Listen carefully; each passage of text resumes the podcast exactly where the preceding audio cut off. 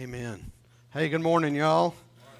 My name is Ed Griffinagan. I am one of the pastors on our staff here at Church on the Trail. I'm thankful that you are here. Lots of places you could be, as some of our brethren are at the beach.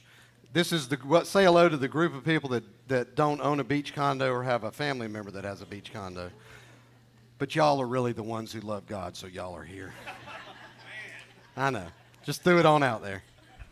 Let me say, we got one more announcement for y'all. I'll probably pay for that last comment, but we got one more announcement. This is Sold Out summer camp for our student ministry, the 412 student ministry. Let me tell you, our students do rock, and you just heard it right there. But Sold Out summer camp is coming up, and so there's an interest meeting next week right after church. And so if you've got a middle school student or high school student, have them show up. Sold Out is a great summer camp. It's a really great summer camp. Last year, 100 kids gave their lives to Christ at Sold Out, and that's why we do what we do, y'all, and that's why Sold Out. And Sold Out's been running for 25 or 30 years. It's a great camp. So come to that. And the camp is actually June. I think the week of June the 6th. But the meeting, the interest meeting, is next week. We have been for several months walking through the Book of Acts, and we jumped out of the Book of Acts about 3 or 4 weeks ago to because we preach through Scripture. We get in a book of Scripture and we preach verse by verse through that book. But sometimes we'll jump out of that, take a break if there's a topic or something that we need to address for a few weeks. Well, we're doing that right now, and we're in the third or fourth week of that, leading up to Easter. And this series that we're in right now, and we'll jump back into Acts after Easter, but this series is called From the Ashes. And we've looked at and are continuing to look at different aspects of about the life of Christ, different things about him. And hopefully we're getting a glimpse into the abundant life that he makes available to us.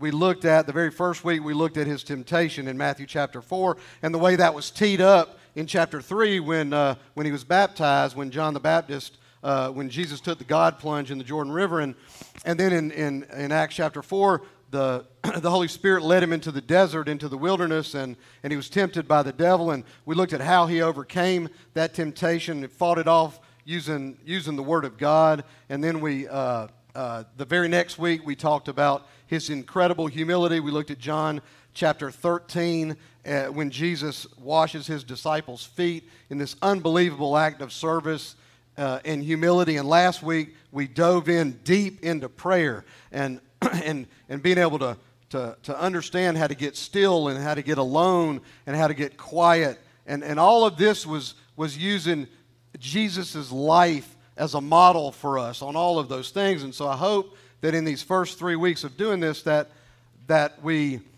are encouraged by his life, that we're edified by his life, and we can look at him as a model for all of this.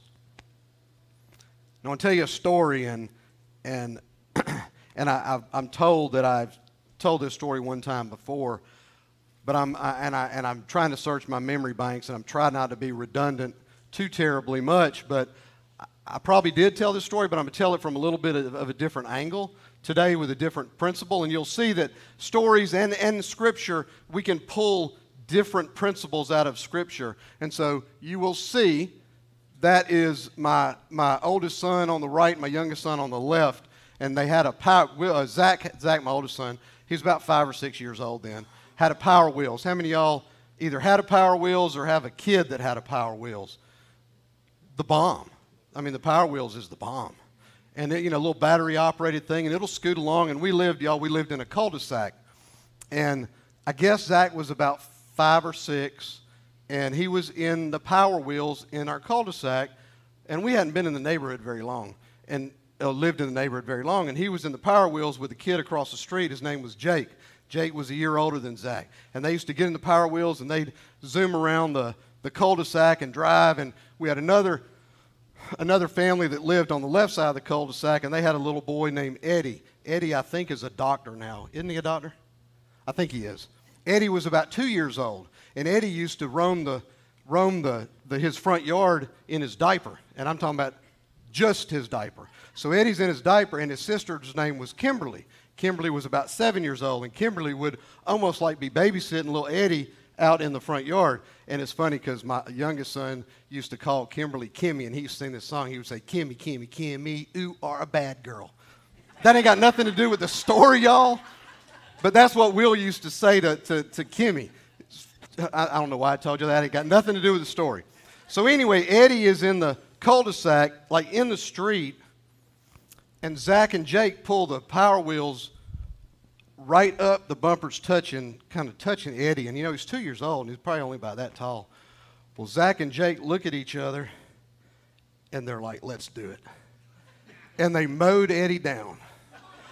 Dude, it was like the Wicked Witch of the West, because all you saw was 2 feet, two little baby feet sticking out from under the power wheels. It's a true story, y'all. This is my obedient son. Well, what did they do? They freaked out, and they just both jumped out and ran home. Jake ran to his house, and Zach ran to our house, and little Eddie, if there had been camera phones or something at the time, that kid is in the cul-de-sac with the power wheels on top of him with his two little feet sticking out. Well, Jake runs home, and Zach runs home, and Zach was Mr. Chatterbox, and he would never have come in the house and not talk to Susan. I was at work. But he came in the house, and he ran straight into his bedroom, or just kind of went right on in his bedroom, closed the door. And Susan is like, that's not really normal. I wonder if something's wrong with him. What just happened? Did he get bullied outside or something? And so she knocks on his bedroom door, and she's like, "Zach, what's going on?" And she opens the door, and she said, "Zach, are you okay?" And he said, "I did it. I ran over Eddie. He's in the cul-de-sac under the power." He just owned it. I mean, just confess. She didn't even say, "Did you do something wrong?" He just blurted out this confession of a sin that he had run this kid over. And I won't tell you the rest of the story. I'll do that some other day. But it was not a good thing. First thing she said, though, I got to tell you this, and men, you'll understand this. She called me on the phone and said, "Let me tell you what your son did," right? What your son did. Anyway, here's the deal, y'all. Admitting failure is tough. Confessing and coming clean. Now, it wasn't really tough for him because he just blurted it out. He just spit it all out. But you know, coming clean when we are at fault, that's not an easy task. It's just not. And I'm sure many of you may have similar stories to that. Maybe you haven't run anybody over, but you got stories like that where you've done stuff that you don't even know how or why or what spurred all of that on. Thankfully, though, the stories end differently when God gets in the middle of it. With him, we are promised, over and over through Scripture, we're promised forgiveness when we confess our sins, when we own them. Matter of fact, the name of this message is Own It. So we're promised forgiveness when we own it, when we come clean, when we bring ourselves out of the darkness and into the light. We're able to live free. We're able to live unburdened. And Hebrews chapter 12 says that we can lay aside every weight, and we can lay aside every sin that just tangles our whole life up. We can lay all of that aside, and we can, and the writers of Hebrews goes on, he says, then we can run with endurance the race of life that's kind of set in front of us. Joel, the prophet Joel, several hundred years before the writer of Hebrews, Joel said this in chapter 2. In verse 12, he starts. He says, "Yet even now, declares the Lord," he says, "return to me with all your heart. Return to me." He says, "with fasting and weeping and mourning, and rend your hearts and not your garments." And you know, Jews then in that culture, in mourning and in moaning and groaning and in weeping, when he says not to rend your garments, it's because they would tear their sleeve. If somebody died, they would rend, they would tear their sleeve. He said, no. He said, it's your heart. It's not that. It's not some outward thing. He says it's your heart. He says, return in latter part of verse 13, return to the Lord your God, for he is, why are you going to rend your hearts? Why are you going to return? Well, we're going to return to the Lord because he's gracious and he's merciful, and he's slow to anger, and he's abounding in steadfast love, and he relents over disaster. You also, confession is the fourth topic in this walk through From the Ashes, this little series, in this journey towards at least beginning to understand the abundant life that Jesus promises. Now, obviously, Jesus lived a sinless life, so we're not going to see any examples of his life that involve sin or that include sin. But it is because of his sinless life. It is because of his humility and his servanthood and his sacrifice that we can experience the unrestrained forgiveness of the Father over our sin. I said this in week one, 3 or 4 weeks ago. I said, and if you didn't write it down then, write it down today. I said that no one is broken beyond repair. It don't matter what you've done. It doesn't matter what you bring to the table. It doesn't matter how you walked in that door this morning if you're here. It doesn't matter what you did last night if you're at home watching. There very well may be consequences to the junk that we do. But in the relationship with our Heavenly Father, it doesn't matter. It doesn't matter. Nobody is broken beyond repair. And so Jesus is the reason that we can confess and experience 100% complete, total, absolute forgiveness in our lives. Authentic forgiveness, genuine forgiveness. Really, if you think about it, it's shocking. Grace is shocking. And the grace that wraps up, or the grace that forgiveness is wrapped up in, it really is amazing. Because it really doesn't make any sense. It's not logical. And it typically flies in the face of what we experience out there in life. It flies in the face in the way, probably, the way that we were raised. It's a different response to wrongdoing, probably, than the way that you were raised. And so today we're going to follow the story of a prideful, pig-headed, arrogant son and his journey from a bucket of ashes into the arms of his father. This story is probably where many, maybe even most of our stories begin. And it begins with this: we have somehow or the other been deceived. We're deceived that we know how to run our lives and that we know better than God knows. It's a major deception of the devil. And he is running around, prowling around, trying to steal, kill, and destroy. And he's a deceiver, and he's been a deceiver from the very beginning. And he's pretty good at what he does. I've said that many times. He's been doing it a long time, and he's pretty good. And he will deceive us into thinking that we know better everything than what the Lord knows. And so we take everything that the Lord provides for us, everything that has been given to us, and we waste all of that, living however it is that we think we want to live, doing whatever it is that feels, quote, good in the moment. We double down on bad decisions. We hurt ourselves. We hurt the people that are around us in the process. End of it all, we squander it all. That's your first little bullet point today. We squander it all.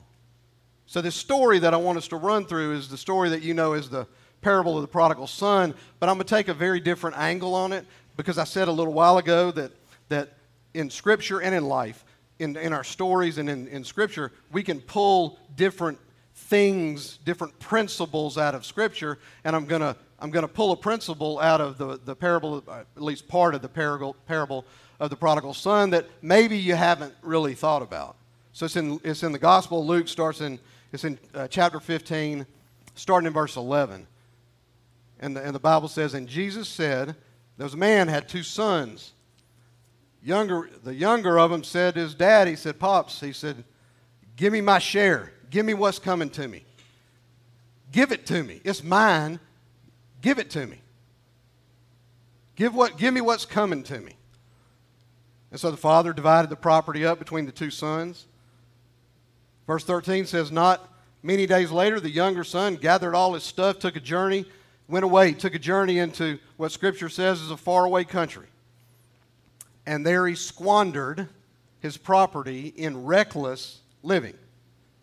He said, give me all my stuff, and he hits the road, and he squanders it all away in reckless living. That word for reckless living in the Greek is only used one time in the New Testament, and it's right here. And it describes an absurd, insane, extravagant, wasteful lifestyle. And it probably seemed to him like the thing to do at the time. He was only spending, quote, what was rightfully his. It was rightfully his inheritance. Now, obviously, really just like it is today. In most cases, the son would not have received the inheritance until the father's death, although fathers sometimes would divide it up early and retire from managing their estates, and the younger son really would have been split three ways. And the older son gets 2/3 because he gets a double portion. The younger son gets 1/3. But it usually happens on the other side of the father dying. What is unusual, but sometimes it doesn't. But what's unusual about this younger son is that he initiated the discussion of splitting up the estate. He went to his dad and said, give me my money. Give me my money. So right off the bat, that shows this big-time, arrogant disregard for the father's authority as the head of the household. So the son is starting all this off prideful, big-headed, and arrogant. But eventually, like most all of the time that it does, the money runs out. He squandered every bit of it. Words of the prophet Isaiah in chapter 53, in verse 6, he says, all we, like sheep, all of us have gone astray. He says, we have turned, every one of us have turned to his own way because we think that we know better. We think that we can handle our stuff better. We don't need anybody else but ourselves. Praise the Lord, that's not the end of the prodigal story, and it's not the end of any of our stories as well. Verse 14. And when he'd spent everything, a severe famine arose in that country, and he began to be in need. There's a shocker. Verse 15 says, so he went and hired himself out to one of the citizens of that country who sent him, of all the places, sends him into his field to feed pigs. Grossest, nastiest animal for a Jew to be anywhere near. And so he's working in pig slop with pigs. Verse 16 even tells us, verse 16, that it's even worse than that because it says, he was longing just to be fed with some of the pig food. Not even the pig, but the pig food. And the end of verse 16 says, and nobody gave him anything. Verse 17 says, but when he came to himself, praise the Lord that he came to himself. And he said, how many of the guys that work for my dad, they got more than enough food, they got more than enough bread, and here I am sitting here dying, starving to death.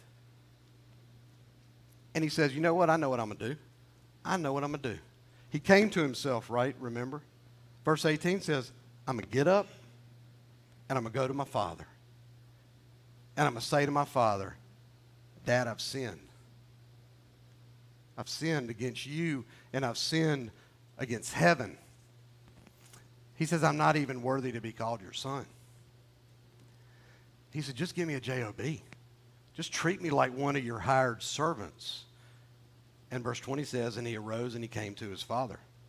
Y'all, there needs to be a time where we just come to our senses, where we realize that our lives will never, ever be what our life was meant to be apart from the Father. My prayer is that none of us have to get that deep in the pit, that none of us have to lose everything, that none of us have to have a life that is just shattered or to have dreams that are just reduced to a pile of ashes. The good news is this, though. We all have choosers, and we are able to make the decision to turn and go home. Every one of us. You can make the decision to turn and to head home. That's what he did. Now, some of us got to come sometimes. Some of us are hard-headed. Definitely. Y'all, some of us had this idea that we do know better, that everybody we know better. Sometimes we got to come to the end of our worth, and we feel unworthy. We feel unworthy. And nobody can tell you how to feel. You're going to feel like you're going to feel. I mean, I can't tell you not to feel a certain way. And this often, when we get in the pit, in the bottom of the bucket, we feel unworthy. And we realize, when we come to our senses, we'll realize that in Christ alone, we are declared worthy before the Father. We are declared justified before the Father. We are declared in a right relationship with the Father, in Christ alone. Y'all, and it's not based on anything that you can do. And it's not based on anything that you can't do. It's not based on anything that you do or don't do. It's based on Him. It's based on who He is. It's based on the finished work of Christ on the cross. We bring nothing to that table. So we don't, on the positive side and the negative side. So it's not based on us. What a glorious truth. Because if it was based on me, thump me off the planet into hell right now. It's not based on me. It's based on Him. That's one of the most glorious truths in all of Scripture. And so the younger son in a foreign land, he reaches his end. Look at the confession, and I never really noticed this until really studying this passage. He's practicing the confession because he's saying, this is what I'm, it's like he's talking to himself.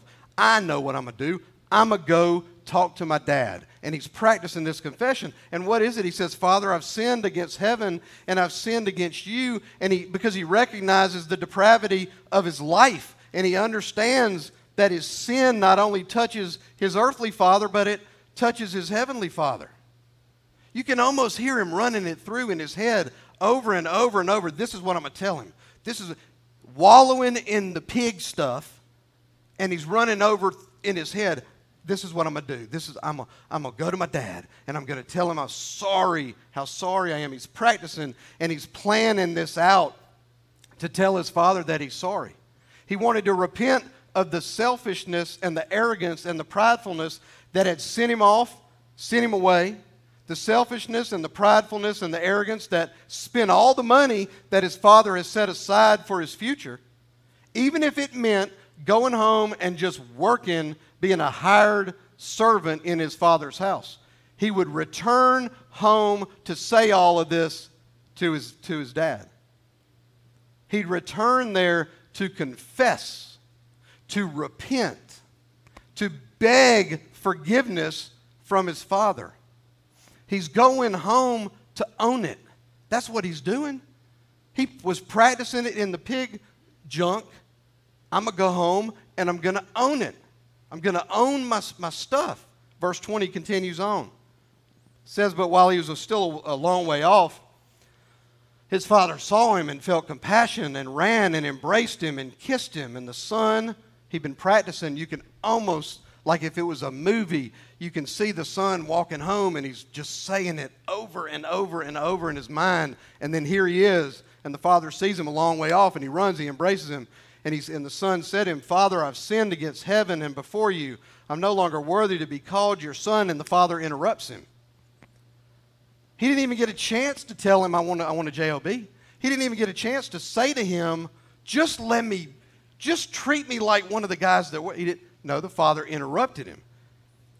And the father said to the servants, bring quickly the best robe and put it on him and put a ring on his hand and shoes on his feet and bring the fatted calf and kill it.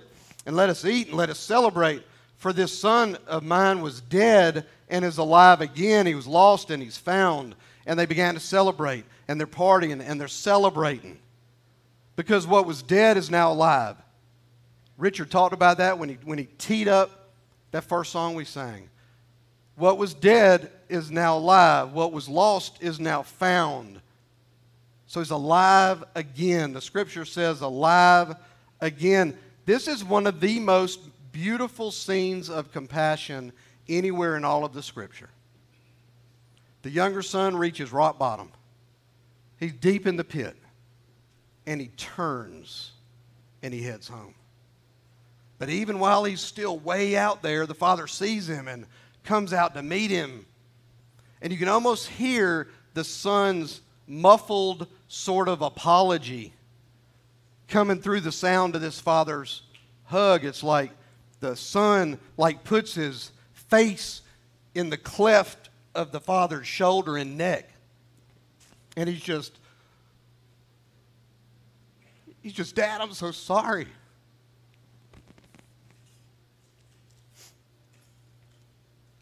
He's got humility and confession and willingness to return home after losing everything. It says a lot that there's a little spark. Somehow there's a little spark still in there. And yeah, he's physically starved. He's in a foreign land, wallowing in a bunch of pig junk, starving to death. Yeah, by now he had nothing. Everything was gone. He's in the bottom of the pit, right? He's drowning in nothingness because that's what he had. It's what every one of us, y'all. We bring nothing to the table of salvation other than the sin that makes it necessary. That's what we, all of us, bring to the table. So the abundance of food and mercy and grace and compassion and warmth and the love of the Father's house is calling him home.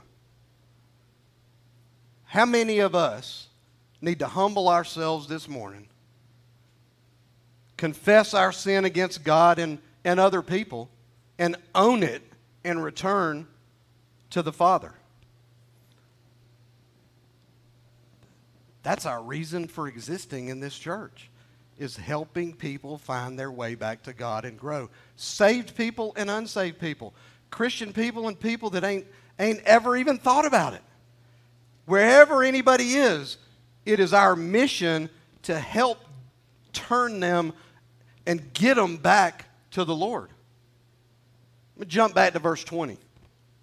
It says, and he arose and came to his father, but while he was still a long way off, his father saw him and felt compassion and ran, embraced, and kissed him. And the son said to him, Father, I've sinned against heaven and before you, and I'm no longer worthy to be called your son. So the son is returning to the father, and he's not really knowing what to expect. The best he could probably hope for was a cold shoulder. It's not what he got, though. The best he could probably expect is sort of a half-hearted welcome. The best he could hope for is maybe Pops will give me a job doing something. But the dad didn't even let him say that. He just interrupted him and said, let's have a party. So probably over time, we don't know how long the son was gone. However long that was, the father probably had often looked off over the horizon, waiting for his son, right, to come home. One day, finally, his son would come walking over the hill. So finally, he sees him, and he's far away. And the father runs, and he embraces, and he kisses the son. And he was filled with love and compassion at the sight of his son that comes home. And he runs. And in that day, a grown-up Jewish man in a tunic didn't do no running. Y'all, he didn't. That was a total loss of dignity for a Jewish man in a tunic to run. So he's going way beyond normal forgiveness and just display an incredible love because he's willing to undignify himself to go after his son. And so the son begins to give him this speech that he prepared. Again, he didn't even get to the J-O-B part. And so in this story, the father watches and he waits. And he's dealing with a human being that has a will, a strong will. But he was ready to greet his son if he returned. And in the same way, Y'all, God's love is constant, and it's patient, and it's always welcoming. He'll search. I tend to edify that and say he will hunt you down. He will hunt you down. And he'll give you an opportunity to respond, but he ain't about to bend your arm behind your back. He's not about to force you to respond. That's not what he does.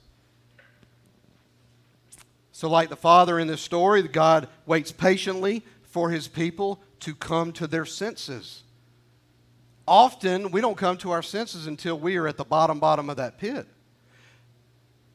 So clearly, God's love reaches out to sinners who, confessing and repenting of their sin, run to him for forgiveness. When we do that, we can be assured of a warm welcome, regardless of what the sin is. Doesn't matter what the sin is. The Father is waiting for you. Confess and repent and go to him.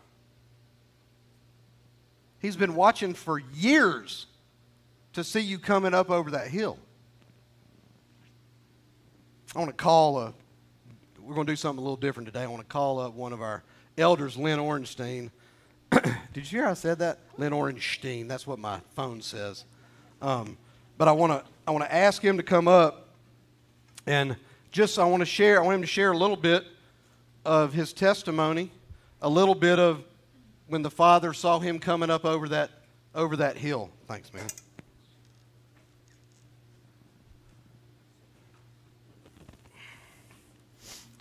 Bar stools are tough for short people.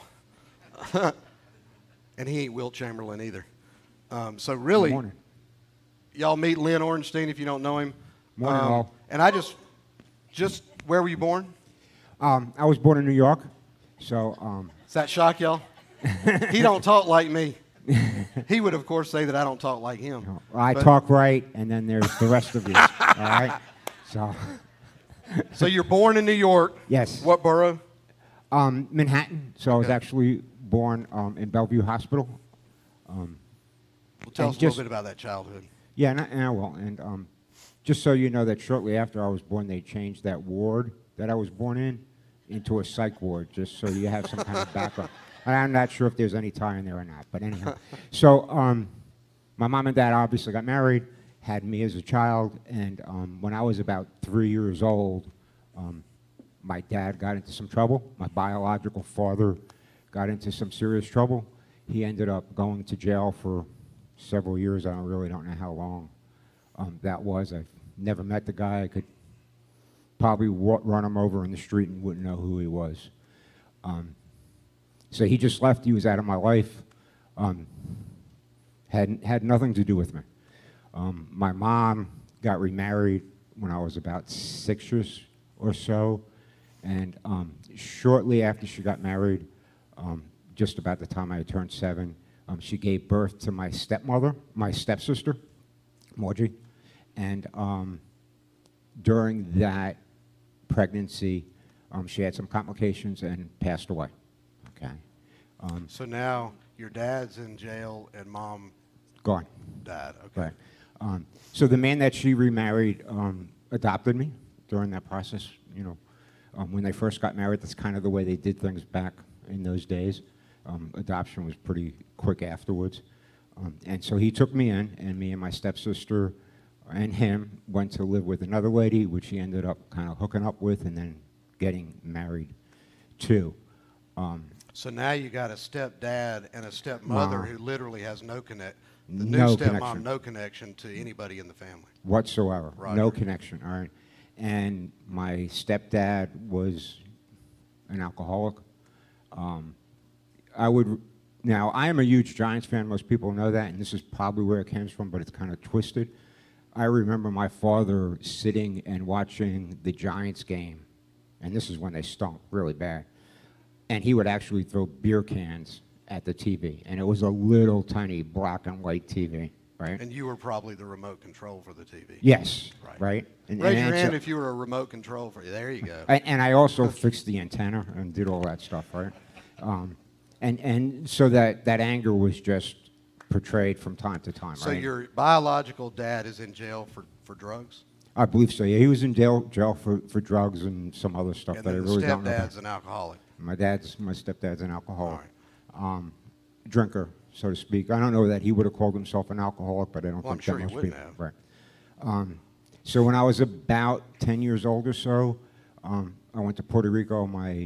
My grandparents on my mother's side, on my biological mother's side, were Puerto Rican, and we had relatives down there. So I went down there for a 2-week stay and ended up staying this summer. And when I came back in August, just before school started, my uncle, who was married to my mother's sister, I hope you guys are taking notes because there's a timetable and a test after all this, right? Married to my mother's sister, picked me up at the airport, and I remember it clearly, an old VW Bug. So if you guys ever knew what a VW Bug was, they were cool cars, right? Well, he picks me up, and while we're driving from LaGuardia to Jamaica Queens, where they lived at in a I think it was a one-bedroom apartment, tells me that my step-parents, my stepdad and my stepmom, have decided that sometime in the very near future they would be moving to Arizona with my half-sister, and I would be now living with my aunt and uncle. Okay. So my background... So they just gave you up.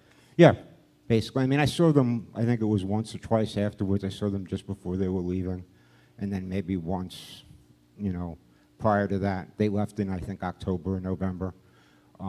So I went to live with my aunt and uncle, who eventually adopted me about a year or so later.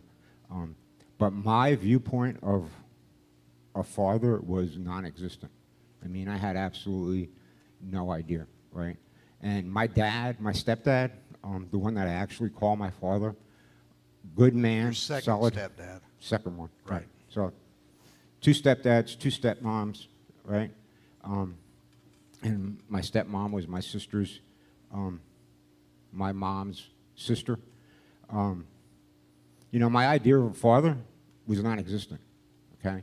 And so a lot of times we talk about, you know, God is your heavenly father. Well, when I compared that, my picture was I'm rejected, I'm no good, there's nothing I could do, nobody loves me. And I know that my stepmom, my second stepmom, and my second stepdad loved me and cared for me and tried to do everything that they could. But my picture was, for the first 12 years of my life, was I'm no good, right? And so I spent the next maybe 20. 18, almost 20 years, you know, doing everything I could and searching for everything, but not searching for God. I mean, I started drinking when I was in high school as a freshman. I was running track, so I would go out to the senior green, so to speak, and down a 6-pack of beer and then run out and go running track, right? Shortly, probably junior, I started smoking and got into all that. When I graduated high school, I was 17 years old, and so I waited until I was 18 to join the Navy. And that really set my life straight, joining the military, because I was able to get into all sorts of stuff. Like, if there was anything out there that could have been taken, I took it. I was in search of what we used to call the ultimate high, and anything short of heroin and shooting up, if it was out there, I took it. Y'all, here's what this is an image of. We try to fill a hole in our life with everything but what fits, right? Right. There's a hole in there. Every one of us, if you're not a believer, there's a hole. I don't know the shape of the hole, but we try to cram everything in there, and you're trying it with substance and substance abuse. But God is what fits in that hole perfectly. So go ahead. Yeah, I'm sorry. So, and that's what I was going to say. I was just trying to fill an emptiness. I knew that there was something out there. I just didn't know what it was, right? I mean, I had no idea of what it was. I was, going back a little bit, I was baptized as a little baby, Catholic religion, sprinkled on, whatever they do, right? But religion and God was really not in my family. I mean, they would say that they were, but they really weren't, right? My second stepmom and dad, when I was in middle school, which is the norm, they would drop me off in front of the Lutheran church. make sure I walked inside, right? And then they showed up, you know, when I was supposed to get my first communion, my confirmation or communion, whatever they call it, right? And we took it so seriously that my grandfather actually walked out, and I remember this clear as day.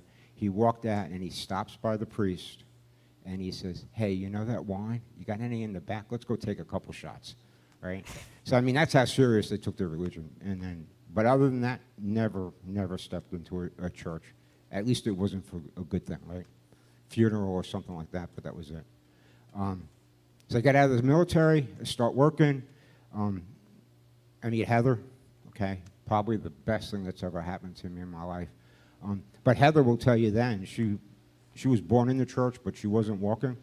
And so, you know, I guess it was about a year or so later, we got engaged and then got married. She wanted to have kids right away. Me, I was like, why do I want to have kids? Because I'm just going to screw it up, right? I'm going to leave. I'm not any good. Who am I to be a father to anybody? You know, it's just all that kind of stuff. And so our marriage was rocky, and that probably was a big part of it. That and still searching for something, still doing drugs, still drinking, all that kind of stuff, until I was about 30, 31-ish, and my older son, Timothy, was born. And he was born in March, and I just got to the point where it was, there needed to be something different, and I did not want him to go through what I went through. I did not want him to go through a fatherless upbringing, and if I continued going down the path that I was going, that's what he would be. And I tell Heather now to this day, I was leading my family straight to hell. As men, whether we want to admit it or not, we are leaders of the family, and what we do is going to take our family wherever we go. And I was leading them directly to hell, and that's just the way it was. So she started going back to church. As every good, loving wife does, she nagged me until I finally gave in and went one day. Whatever that pastor said and you that don't really day, remember, do you? And I really don't remember. Yeah. I just knew that was the difference. He probably sounded a lot like me. Yeah, no, probably not as Southern, right? But just so to give you an idea, I mean, and I just want to say this up front. I mean, throughout my whole life and throughout this process, there were people that probably came into my life that I didn't recognize or know about that were giving me little bits and seeds and nuggets, you know, about God and about Jesus and what that life should be like. I just didn't see it until that day, right? So Southern Baptist Church,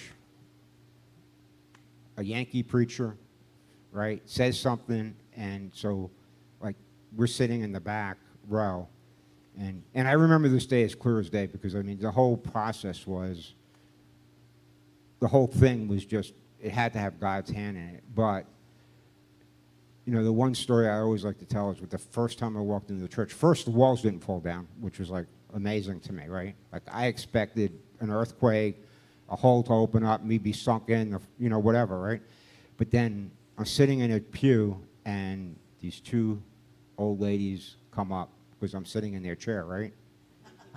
And they just stare at me, okay? And they're just like, and I'm like looking at them with, you know, with my attitude, like, okay, what the heck? You know, like, you got a problem or what, right? And the head usher comes up and says, hey, would you mind moving up a row? And I'm like, you know, like what, you know? I mean, there's 50 chairs here that are empty. You know, go find some. So anyhow, we moved up. Preacher says something, like every good husband does. Hey, babe, I think we need to go up there. Hey, I'm already saved. I don't know about you. I said, come on, let's go up there.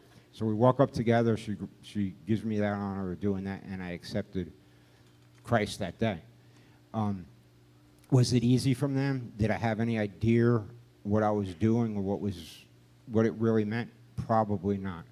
What I did know was from that point forward, there were changes. There were people that were put in my life. There were men that mentored me throughout the process to teach me what a godly man should be like. And so 63 now, you know, that was 31 years of my life searching for something. And now I've spent almost 32 years of my life trying to become perfected and going after sanctification, right? And I guess my story really would be, if he's going to save me, and I was a sinner above all sinners, he can save anybody, and he wants to. And I think more importantly than that is he will continue pursuing you. You just need to open up your eyes and your heart and go after him as much as he wants to go after you. So that's my story, and I'm sticking to it. Thank you very, very much.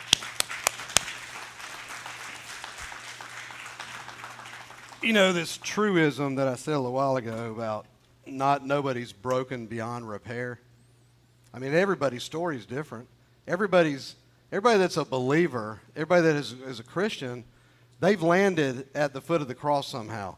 But the manner in which you and I get there often looks very, very, very different. You know, and there you have a guy who is not modeled fatherhood in the most formative years of life at all. So he has no image really of the father, like none. And so, but you said, God, I think pursue is the word you used. God pursues us. And that is this picture in my little brain of the father in Luke 15 constantly looking over the horizon. Constantly. And you know, when the sun comes up over it, I got this picture of the father is on a porch, like a deck of a 2-story house. And he just runs down the stairs and goes after him. That's the love, y'all, of the father. You know, what is it, I want to ask you, what is it that is keeping you from coming to him today? Is it anger? Are you angry? Is it unforgiveness? You've been living with unforgiveness for 20, 30 years? Have you been offended somehow? And if you're new to our church, then I haven't offended you yet, but it's coming. You know, or is it shame and guilt? Y'all, that's the biggie. That's the one that the devil just latches onto and will shame you and guilt you, but that's not what the Lord has for you. Is it unmet expectations? Have you laid some expectation on some person, some human? They're not going to meet your expectation. I've told y'all before, the most poignant moment I ever had with my kids was when they learned and realized how jacked up I was and that I would let them down, but their Heavenly Father would never let them down. Is it past hurts? And past hurts are real. It could be church hurts. Churchy people will hurt you. I mean, they will. And those are real. I'm not saying the pain is not real, right? I'm not saying that. But that pain does not affect whether Jesus walked out of a grave alive or not. A father who is a dirtbag to his son doesn't change whether Jesus walked out of the grave alive or not. Doesn't affect it. Your anger doesn't affect whether Jesus walked out of a grave alive or not. None of it. None of the way you feel affects history. You know, so I'm going to ask you, what is it today? What can be confessed? What can be repented of? And what can be healed? There's healing at the cross. Those feelings, they can be healed at the cross. You know, King David wrote in Psalm 32, starting in verse 3, David wrote, "For when I kept silent, my bones wasted away through my groaning all day long." In Ed language, if I kept my mouth shut, I'm just crumbled into nothing. But then he goes in verse 4, he says, "For day and night," he's talking to the Lord, right? He says, "For day and night, your hand was heavy upon me." God is heaviness. There's heaviness. There's God's working on David's heart. There's some conviction of the Holy Spirit. He says, "For day and night your hand was heavy upon me. My strength was dried up as by the heat of the summer." And then David says, "But I acknowledged my sin to you. It was heavy when I kept my mouth shut, but he says, I acknowledged my sin to you, and I didn't cover my sin up. I owned it. That's what David is saying. I owned it. It was heavy on my heart. That's a ministry of the Holy Spirit. The Holy Spirit's not bringing you shame and guilt. He's bringing you conviction. Y'all don't jack that up. Conviction and guilt are different. The Holy Spirit convicts us of sin. And that's this image that David paints in Psalm 32. That's what it is. He says, I owned it. I acknowledged my sin, and I didn't cover my iniquity. And he says, I'll confess my transgressions to the Lord, and you forgave the iniquity of my sin. He said, I owned it, and you forgave it. He says, all my guilt is gone. Whatever guilt I was bringing to the table, David says, you forgave it, and it's gone as far as the east is from the west. He wraps it up in a package and throws it into the abyss. That's what forgiveness is. That is what forgiveness is. So it's like, what do we do with this today? Y'all, when the wayward son returns home, he apologized to his father, begs his father for forgiveness. The father loves him, but the son needed to apologize to his dad. When you have offended somebody, don't apologize indirectly. Don't apologize half-heartedly. Say it and mean it. Let your kids see you apologize. When you make a mistake, don't blame bad luck, bad circumstances, or bad friends. You made the mistake. Zach was sitting in the Power Wheels with Jake. Zach's foot was on the pedal, not Jake's foot. Zach had to own it because he's the one that hit the gas pedal. Y'all, when you're embraced by those that you have hurt, don't refuse the forgiveness that they offer you. That guilt will wreck your recovery. Don't do that. When you're forgiven, accept the gift of forgiveness and then move down the road. And if you have forgiven somebody, this is a huge thing. If you have forgiven somebody, don't drag that junk back up. Don't do it. Husbands and wives are so good at doing that. Don't be dragging stuff back up. What if the Lord drug all of our stuff back up? When I left it at the foot of the cross, I left it at the foot of the cross. What if God whispered in my ear 5 years after I got saved, remember what you did back then? Remember what you did? That's not what he does. He models that for us, y'all. Don't do that to your husband or your wife or your son or your daughter or your mom or your daddy or your friends. Don't drag stuff back up. Forgiveness is forgiveness. We are washed clean. And all of that happens at the foot of the cross. It happens at the altar of the cross. And y'all, if you've never said yes to that, and I mean really said yes, and if you've really understood as best you can and accepted the forgiveness that he offers, I'm begging you to do that today. And if you may have gotten saved 5, 10, 15, 20 years ago, but you still got a bunch of stuff on you, today, just come right there and leave it. And leave it for good. Don't ever think about it. Don't bring it up. Just leave it, because that's what he wants. That's what he wants us to do.